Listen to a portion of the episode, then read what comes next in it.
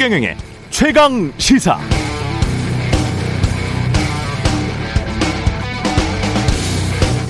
네, 일주일 전쯤 미국 뉴욕 타임즈에 난 기사인데요. 뉴욕 타임즈가 자체적으로 미국의 거의 모든 카운티, 군 단위 행정구역들을 다 조사해 보니까 트럼프 대통령 지지가 강했던 곳들에서 특히 백신 접종률도 떨어지고 백신 맞지 않겠다는 사람들 비율도 높더라는 그런 조사 결과가 나왔습니다. 이러다 보니까 민주당 지지자들 밀집 구역은 백신이 부족하고 공화당 지지자 밀집 지역은 백신이 남아도는 기현상도 벌어지고 있다고 합니다. 백신 맞기 제일 꺼리는 지역들은 시골, 소득이 낮고 대졸자 비율도 낮고 골수 트럼프 지지자들이 많았던 것. 반면 트럼프를 지지했지만 그렇게 지지한 지역들 중 상대적으로 부유하고 대졸자 비율이 높은 곳은 백신에 대한 저항이 덜했다고 합니다. 그렇다면 왜 무지하고 가난한 트럼프 지지자들은 백신을 믿지 않고 있는 것일까요? 이들의 불신은 트럼프 대통령이 지난해 봄 코로나 대유행 초기 지극히 정치적인 이유로 퍼뜨린 음모론, 중국 우한 연구소에서 인위적으로 바이러스를 퍼뜨렸다는 음모론으로부터 시작됩니다. 진짜 바이러스가 아닌 인공 바이러스니까 그렇다면 백신도 진짜일 리 없다. 가짜다. 이런 주장이죠. 그러나 공화당원이지만 부유하고 코로나19에 감염돼서 자연 항체가 생겼을 법도 한 트럼프 전 대통령마저도 백악관을 떠나기 직전 자발적으로 백신 접종을 했다는 것이죠. 나쁜 정치인들의 악의적이고 정치적인 가짜 뉴스나 정보들의 속거나 휘둘린 사람들만 바보가 되는 세상입니다. 우리는 절대 이렇게 되지 맙시다.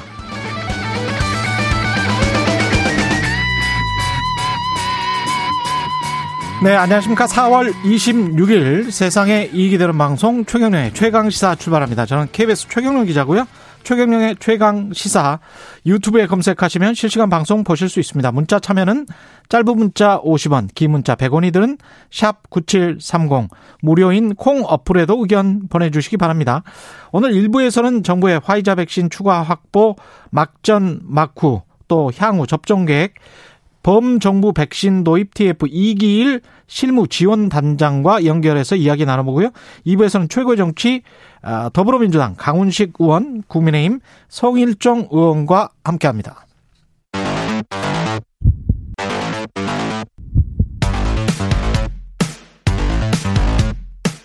오늘 아침 가장 뜨거운 뉴스 뉴스 언박싱 자, 뉴스 언박싱 시작하겠습니다. 민동기 기자, 김민아 시사평론가 나왔습니다. 안녕하십니까? 안녕하십니까? 예. 화이자 백신 2천만 명분이면 4천만 회죠. 회분입니다. 예. 상당한 물량이네요. 그러니까 정부가 이걸 추가 확보를 했는데요. 예. 구체적인 도입 시기는 비밀 유지 조항에 따라 공개하지는 않았습니다. 예. 그래서 일단 뭐 언제 차질 없이 들어오느냐 이게 최대 관건일 것 같은데요. 그렇죠. 추가 확보량을 포함해서 화이자 백신은 일단 3분기부터 들어올 것으로 예상이 되고 있고요. 음. 한 가지 변수는 전 세계적으로 수요가 늘어나고 있기 때문에 예. 이 수급 분화에 대한 우려가 여전히 완전히 안 지워졌다는 그런 얘기인데 그렇죠. 뭐 기자들도 여기 물으니까 예. 권덕철 보건복지부 장관이 음. 화이자 본사와 구매 관련 회의를 하면서 음. 하반기에 순차적으로 공급받는 것을 확약을 받았다. 예. 때문에 타국의 계약 영향이 우리나라에 공급하는데 영향을 미치지는 않을 것으로 보고 있다. 다시 한번 이렇게 강조를 하긴 했습니다. 그러면 4분기부터라면 7, 8, 9, 10, 11, 12 그러니까 10월부터 이 2천만 명분은 들어온다는 건가요? 그러니까 3분기부터, 3분기부터 이제 들어올 것으로 예상이 7, 8, 되고 9부터, 있는데요. 7, 예, 8, 9부터? 그렇습니다. 근데 3분기부터라는 게 예. 사실 다른 백신들도 마찬가지인데 3분기부터 도입 이 일정이나 이런 것들이 예. 정확하게 뭐 정해진 건 사실 없습니다. 이제 그때 예. 되면 들어온다 정도인 것이지. 지금 이게 계약을 했다는 건가요? 가계약을 했다는 건가요? 그거는 계약을 체결했다라고 계약을 체결했다는 워딩이 거죠. 그렇죠. 나왔습니다. 네. 이몇 개냐에 네. 대해서는 정확하게 이제 확인을 한 것인데 예. 3분기 이후에 주겠다. 그러니까 우리가 양도 받는 것은 3분기 이후에 이제 받는 건데 그게 또 언젠지는 이제 정확하게 지금은 나와 있지 않다. 예. 다만 이제 지금 이제 어 방역 당국의 설명은 계약상에는 그게 있는데 아. 근데 밝히지 못한다라는 것에 가까운데요.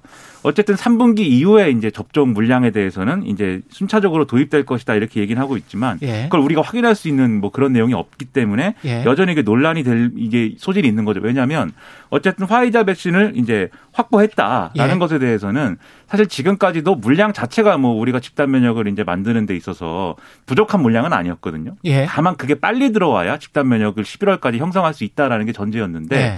지금 추가로 확보했다는 게 백신 도입 이 일정을 당기는 건 아닙니다. 이게 다만 뭐에 대한 불확실성을 해결한 거냐면 부스터샷이 있지 않습니까? 그렇죠. 만약에 이제 미국에서 부스터샷을 이제 맞기로 하면 예. 그 영향으로 우리도 그러면 우리가 접종하는 데 있어서도 부스터샷을 이제 해야 되는데 예. 그것까지 포함해서 계산해 봤을 때는 지금 9,900만 명분이니까 음. 이게 예, 우리가 다 맞아도 이제 이 부스터샷까지 포함해서 맞을 수 있는 분량을 지금 확보를 했다. 예. 이렇게 볼 수가 있는 거고 여기에 더해서 이제 16세 이상 접종에 대해서 지금 시각처가 이 화이자 백신에 대해서 품목허가 신청을 한 상태거든요. 예. 그러면 학교에 이제 다니는 학생들의 경우에도 일부 접종이 가능한 상황이 될 수 있다. 이런 의미를 가지고 있는 그런 내용입니다. 다만 이제 화이자 백신을 그러면 3분기가 아니고 2분기에 좀 당겨서 들여오는 게 어떠냐는 내용도 협상을 좀 했다는 이제 어, 보도가 있는데 예. 그 결과는 이제 뭐 뭐 이 당겨서 들어오는 것은 이제 뭐 약속받지 못했다라고 지금 얘기를 하고 있습니다.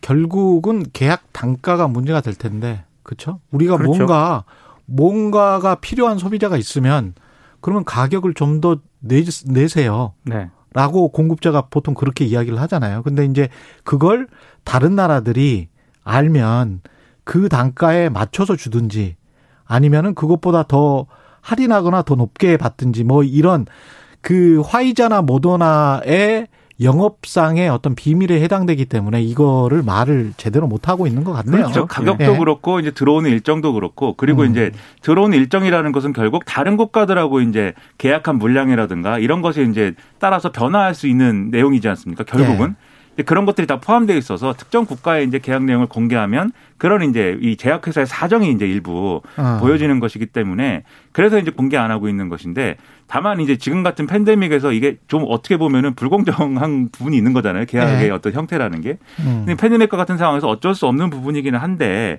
결국은 어쨌든 간에 이제 어, 국민들의 불안을 해소해 주는 게 그게 이제 남은 방역 당국의 역할이고 예. 그래서 첫째, 어쨌든 백신 물량은 충분하다는 것을 국민들에게 이제 좀 어, 안심시켜 주는 차원에서 이제 얘기할 필요가 있고요. 두 번째로 지금 이 전체적인 물량 자체는 충분하고 11월까지 집단 면역에 문제가 없다고는 하지만 5, 6월에 들어와야 될 물량이 지금 뭐 예를 들면 여전히 이제 부족한 거 아니냐라는 시각이 있는 거지 않습니까? 예.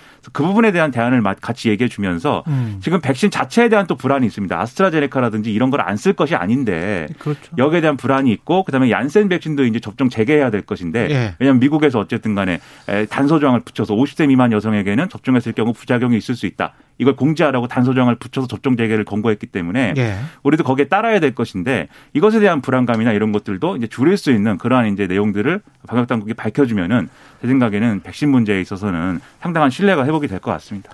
근데 한 가지 변수는요. 예. 2분기 때 아스트라제네카 백신 접종 대상자 있지 않습니까? 예. 이 사람들이 우리도 3분기에 화이자 맞겠다.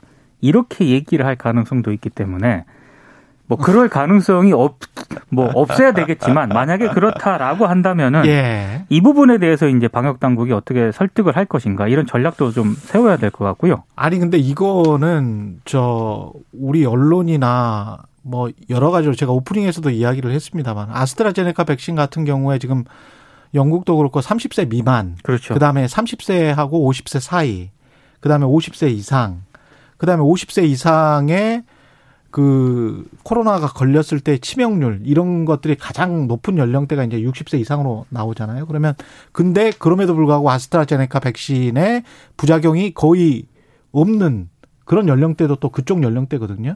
그래서 그쪽 연령대에 단계적으로 그렇게 지금 계획대로 맞게 되면 접종을 네. 하게 되면 물량도 물량 문제지만 아무런 뭐 별다른 합리적인 어떤 불안할 이유가 없을 것 같은데 그러니까 너무 계속 강조- 막연한 불안감을 네, 우리가. 이- 이야기하고 있는 건 아닌지 그런 생각도 들어요. 늘 강조드리지만 30세 미만에 접종하지 않기로 한 것은 예, 30세 미만에서 부작용이 뭐 크기 때문이 아니라 예, 코로나 19로 인해서 사망할 확률이 그렇죠. 30세 미만에서 네. 적기 때문에 그렇죠. 상대적으로 백신 접종에서 부작용이 일어날 확률과 비교했을 때 그렇습니다. 그게 더 크다는 측면인 거지 예. 특별히 부작용이 엄청나서가 아닌 거고요. 그렇죠. 그리고 예. 파이자나 모더나의 경우에 그런 부작용이 어떤 부작용도 없는 백신이냐 예. 그렇지도 않습니다. 그게 예. 아주 희귀한 부작용이라든가 예. 그다음에 기본적으로 그게 백신이 아니더라도 모든 어떤 물질에 있는 아, 그러한 이제 어떤 알레르기 반응 아랑필라시스라 쇼크라든지 예. 이런 것들은 언제나 이제 있을 수가 있는 것이기 때문에 독감 백신도 사실 그렇죠. 부작용이 있죠. 그렇죠. 예. 그렇기 때문에 이 접종 후에 모니터링을 잘 하고 예. 이 대응을 잘 할 수 있도록 우리가 그 백신에 대한 지식만 갖고 있으면 예. 얼마든지 대응 가능하기 때문에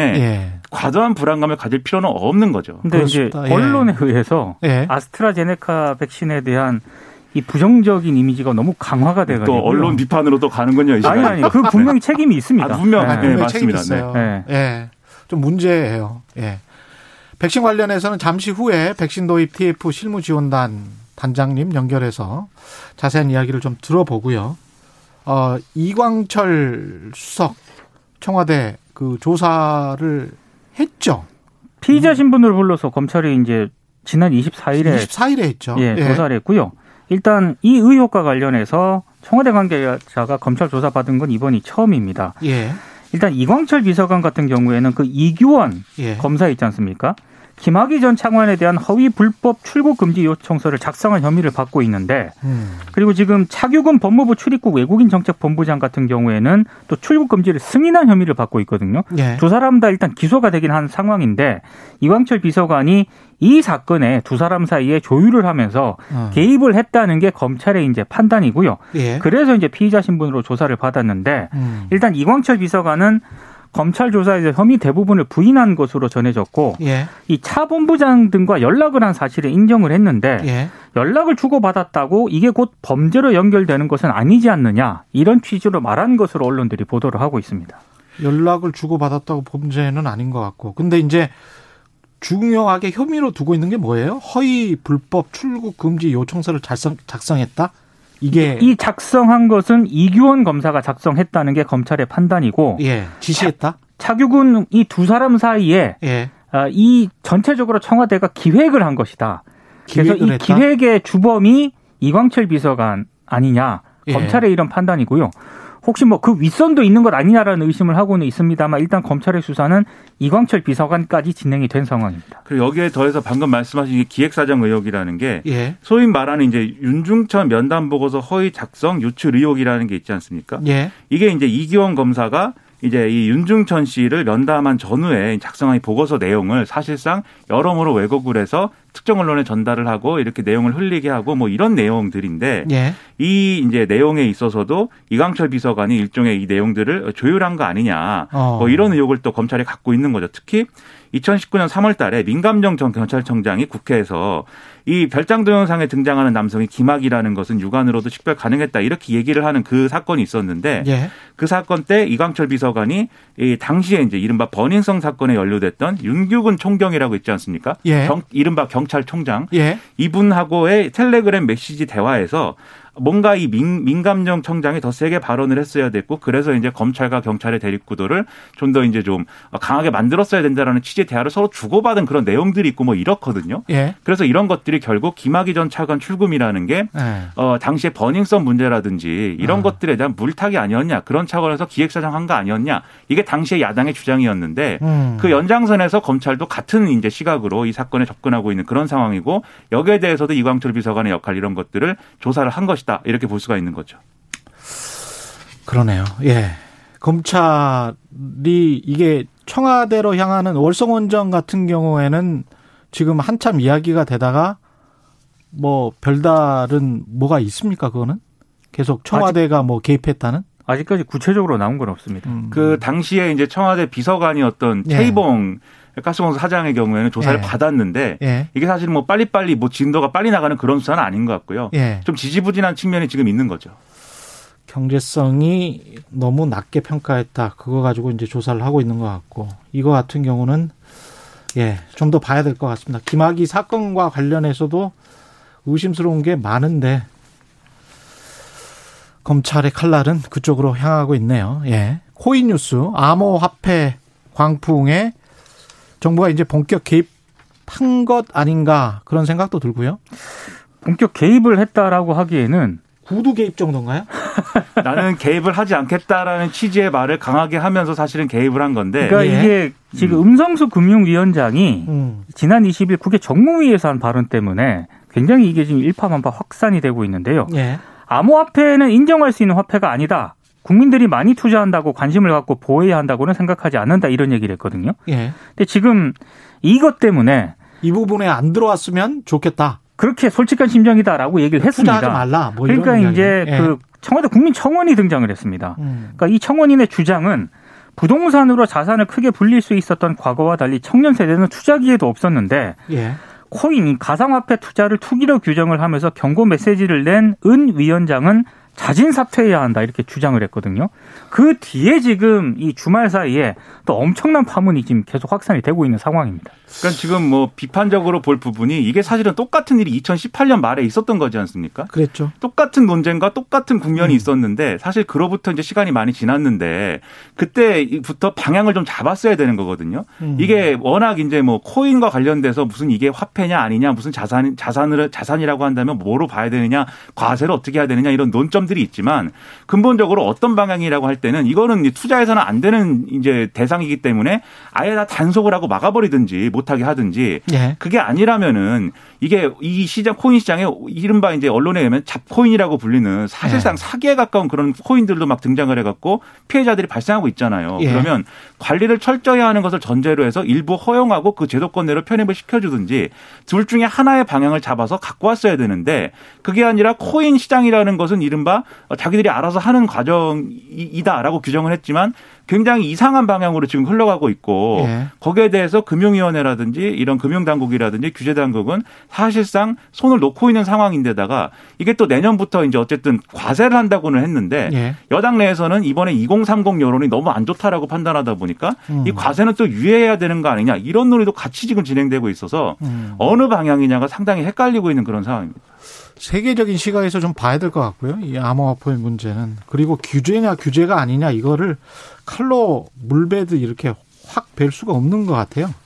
예, 제가 보기에는 왜냐하면 시장이라는 게 프리코스닥 우리가 제3시장 이야기를 했었지만 수십 년 동안 존재했었거든요. over the counter market이라고 해가지고 OTC 마켓은 영어 영어 너무 어려워요. 수십 년 동안 존재를 했었고 그것에 관해서 규제를 하는 순간 그게 이제 거래소가 되고 코스닥이 되고 어떤 규정이 생기고 뭐 이렇게 되는 거잖아요. 그래서 시장에서 어느 정도 형성이 된 다음에 그게 금융당국에서 어떤 부작용을 발견하고 그걸 차차 제도권 내로 진입하는 그 기간 같은 게 필요한 것 같아서 이거는 아마 미국이 어떻게 나가느냐에 따라서 전 세계가 금융당국이 공조를 할 것 같다는 그런 생각이 좀 듭니다. 그런 얘기도 있더라고요. 예. 미국 같은 경우도 암호화폐를 다 금융 상품으로 인정하는 건 아니긴 한데 그렇죠. 어떤 것 어떤 거는 또 지위를 또 인정을 해주기도 하고 슬슬 그런 이야기가 있죠. 네, 어떤 건 아예 이제 발행을 아예 금지시켜 그러니까 버리는데 절- 절차를 규정해 줘야 되잖아요. 예를 들면 이 시, 그 코인 공개라는 걸 하지 않습니까? 기업 공개하듯이 그런 걸 통해서 이제 이 코인이라는 게 원리가 뭐고 안전한 상품이냐 이런 걸 검증하는 단계가 있고 그 근거에 따라서 이제 미국의 규제 당국은 판단을 하는 과정이 있는 건데 네. 우리 같은 경우는 그냥 이제 금지해 놓은 상 태이기만 하고 그런데 이걸 또 사실 이용해서 외국에서 공개한 다음에 금- 국내 투자자들에게 투자하라고 막 이러는 상황이다 보니까 사실은 어떻게 해야 될지 모르겠다는 거죠. 뉴스 언박싱 민동기 기자 김민아 시사평론가였습니다. 고맙습니다. 고맙습니다. KBS 라디오 최경영의 최강 시사 듣고 계신 지금 시각 7시 39분입니다.